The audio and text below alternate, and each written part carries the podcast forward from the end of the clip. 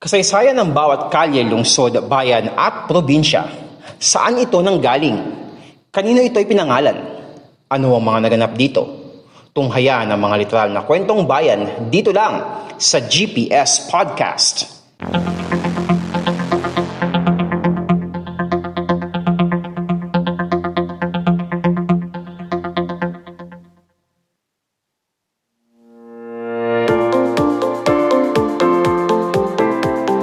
Ito ang podcast show na literal na kwentong bayan, ang G P S Podcast. Tayo pa ngayon ay napapakinggan sa Spotify, Anchor, Pocket Cast, Google Podcast, Red Circle at sa Apple Podcast. At napapakinggan or napapanood rather itong video na ito sa YouTube, sa Facebook, sa Instagram at sa TikTok. Kung kayo po ay nanonood sa ating YouTube channel na Podcast Demands, don't forget to subscribe and click the notification bell button para masundan niyo po yung mga susunod na episodes ng G P S Podcast. And kung nanonood naman po kayo sa ating Facebook, Instagram at TikTok account ng Podcast Demands, please like and follow. Naalala niyo mga kapodcast yung serye natin sa, dito sa G P S Podcast last November, yung Z Ts, na kung saan pinag-usapan natin ang mga cities sa Region nine or sa Zamboanga Peninsula Region. And sa episode natin ngayon mga kapodcast, pabalik ulit tayo doon sa rehiyon na yun sa Western Mindanao.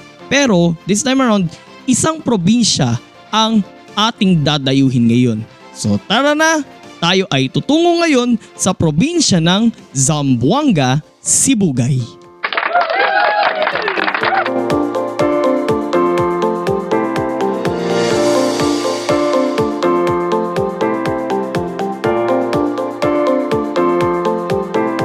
Ito ang G P S Podcast.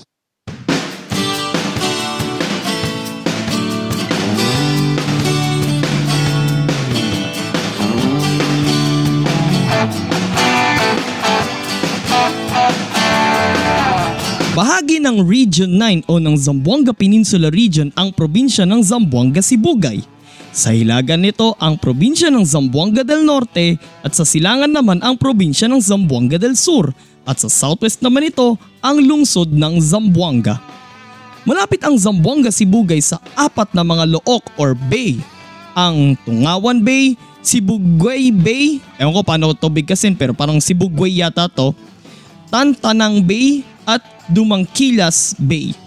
Ang mga look na ito or yung mga bay na yun ay papunta sa Moro Gulf. Ang Zamboanga Sibugay ay may lawak na three thousand six hundred seven point seven five square kilometers and as of twenty twenty census ng Philippine Statistics Authority, nasa six hundred sixty-nine thousand eight hundred forty ang population ng probinsya. Nahahati ang Zamboanga Sibugay sa labing anim na mga bayan na nahahati naman sa three hundred eighty-nine na mga barangay. Ang kapitolyo ng probinsya ay nasa bayan ng Ipil na one hundred thirty-five kilometers ang distansya mula Zamboanga City at one hundred seventy-three kilometers naman mula Dipolog City.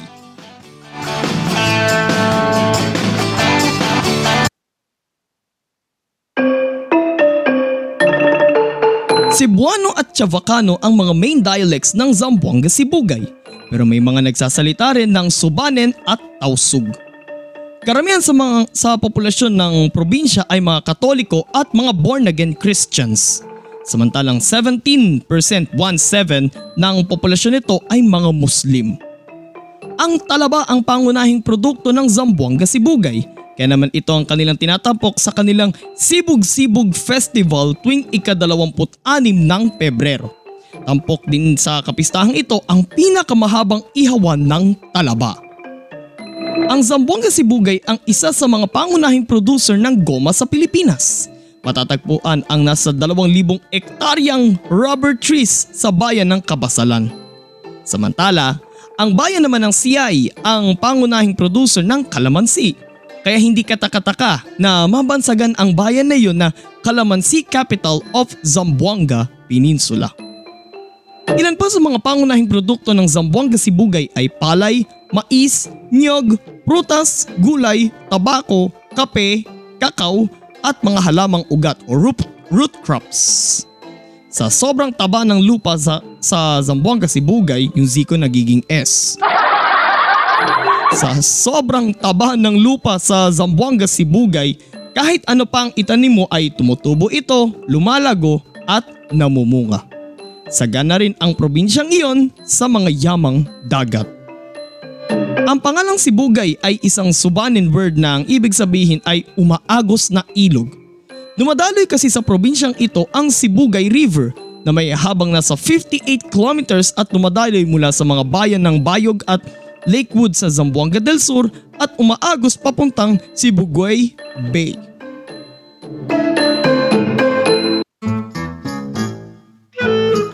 Ang labing-anim na mga bayan ngayon ng Zamboanga Sibugay ay dating bahagi ng Zamboanga del Sur. Ito yung dating third district ng probinsya na yun ng Zamboanga del Sur.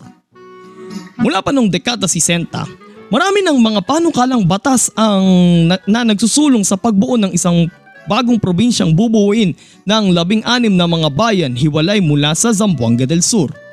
Hanggang noong nineteen ninety-three, isang inisyatibong tinawag na Zamboanga Occidental Movement ang binuo na layong bumuo ng sariling probinsya ang mga taga third district ng Zamboanga del Sur. Dahil sa ingay ng inisyatibong ito ay isinagawang isang People's Initiative kasabay ng idinaraos noong barangay at S K elections noong May nineteen ninety-seven. Sa gawaing ito, pinaboran ng maraming botante sa lugar na yon ang pagbuo sa bagong probinsya. Inisponsoran ni Representative George Hofer ang House Bill number one three one one na nagpapangalan sa bubuuing probinsya na Zamboanga Sibugay. Okay. Constitution one oh one tayo mga kapodcast. According sa Article six, Section thirty-two ng nineteen eighty-seven Constitution with regards of People's Initiative, ang sabi dito, babasahin ko sa English, "The Congress shall, as early as possible, provide for a system of initiative and referendum, and the exceptions therefrom whereby the people can directly propose or enact and enact laws or approve or reject any act or law or part thereof passed by the Congress or local legislative body after the registration of a petition therefore signed by at least ten percentum of the total number of registered voters, of which every legislative district must be represented by at least three percentum of the registered voters thereof." So sa People's Initiative mga kapodcast, at least ten percent ng mga registered voters nationwide or at least three percent lang ng mga registered voters doon lang sa legislative district. And sa kasong yun, yung third district ng Zamboanga del Sur, yung dating third district nun, yung nagsagawa ng People's Initiative. So kinailangan yun ng at least three percent lang sa mga registered voters doon. And yung mga tao doon sa district na yun ang siyang naging proponent nun na inisponsoran naman ng isang legislative official. So sa kasong yun ay si Representative George Hofer. Pero bago ito isponsoran, titingnan muna ito ng COMELEC or ng Commission on Elections kung ang mga pumirma doon sa People's Initiative na yun ay mga rehistradong botante nga ba sila. Sige, tuloy tayo. Iniakyat ito ni Representative Hofer sa Senado para sa pagsang-ayon nito at hanggang sa nilagdaan ito ni dating Pangulong Joseph Estrada bilang Republic Act number eight nine seven three noong November seventh, two thousand. February twenty-second, two thousand one, isang plebisito ang isinagawa sa forty-four na mga lungsod at bayan sa Zamboanga del Sur para sa pagbuo sa Zamboanga Sibugay. Four days later, inanunsyo ng Commission on Elections o COMELEC na seventy point zero four percent ang bumotong pabor sa pagbuo ng bagong lalawigan. At simula noon, sang-ayon sa Republic Act number eight nine seven three, ang labing anim na mga bayan sa third district ng Zamboanga del Sur ay binuo na bilang probinsya ng Zamboanga Sibugay. Ang kapitolyo ng lalawigan ay itinatag sa bayan ng Ipil. Well, si uh, Congressman George Hofer, siya muna ang itinalagang governor nung una ng Zamboanga Sibugay, and then after the May two thousand one elections noon, ay siya rin ang kauna-unahang inihalal na gobernador ng probinsya ng Zamboanga Sibugay.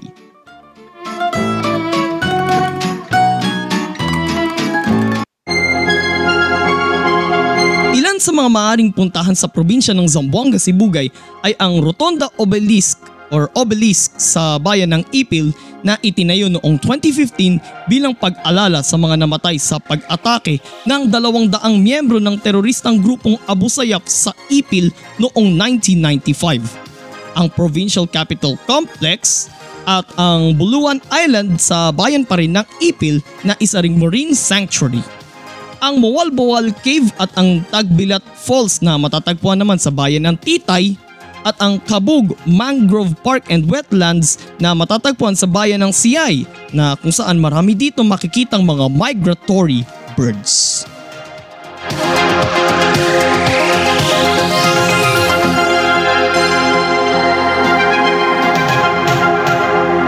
G P S Podcast.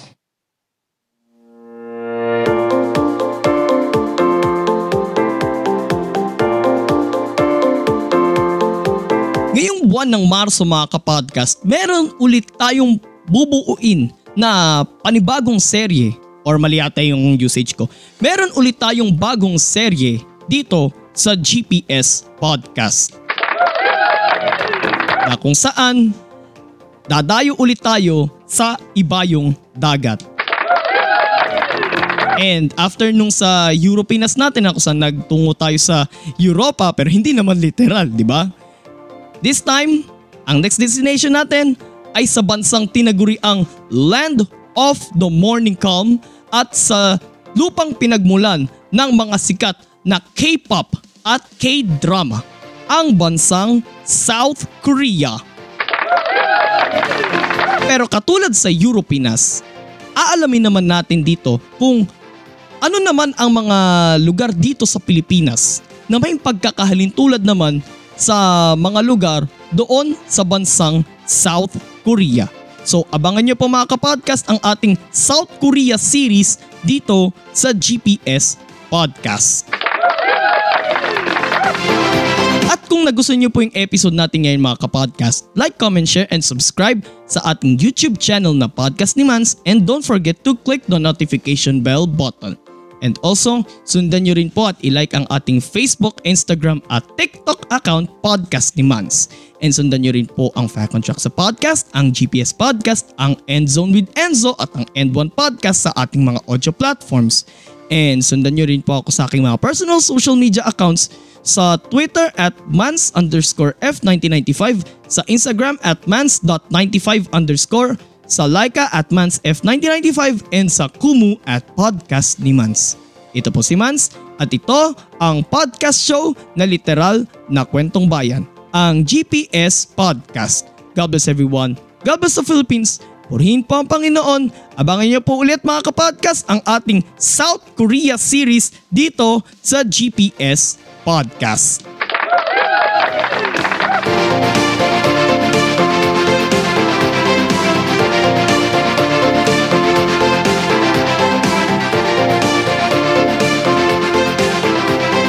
At yan ang isa na namang makabuluhang kwentuhan dito lang sa G P S Podcast.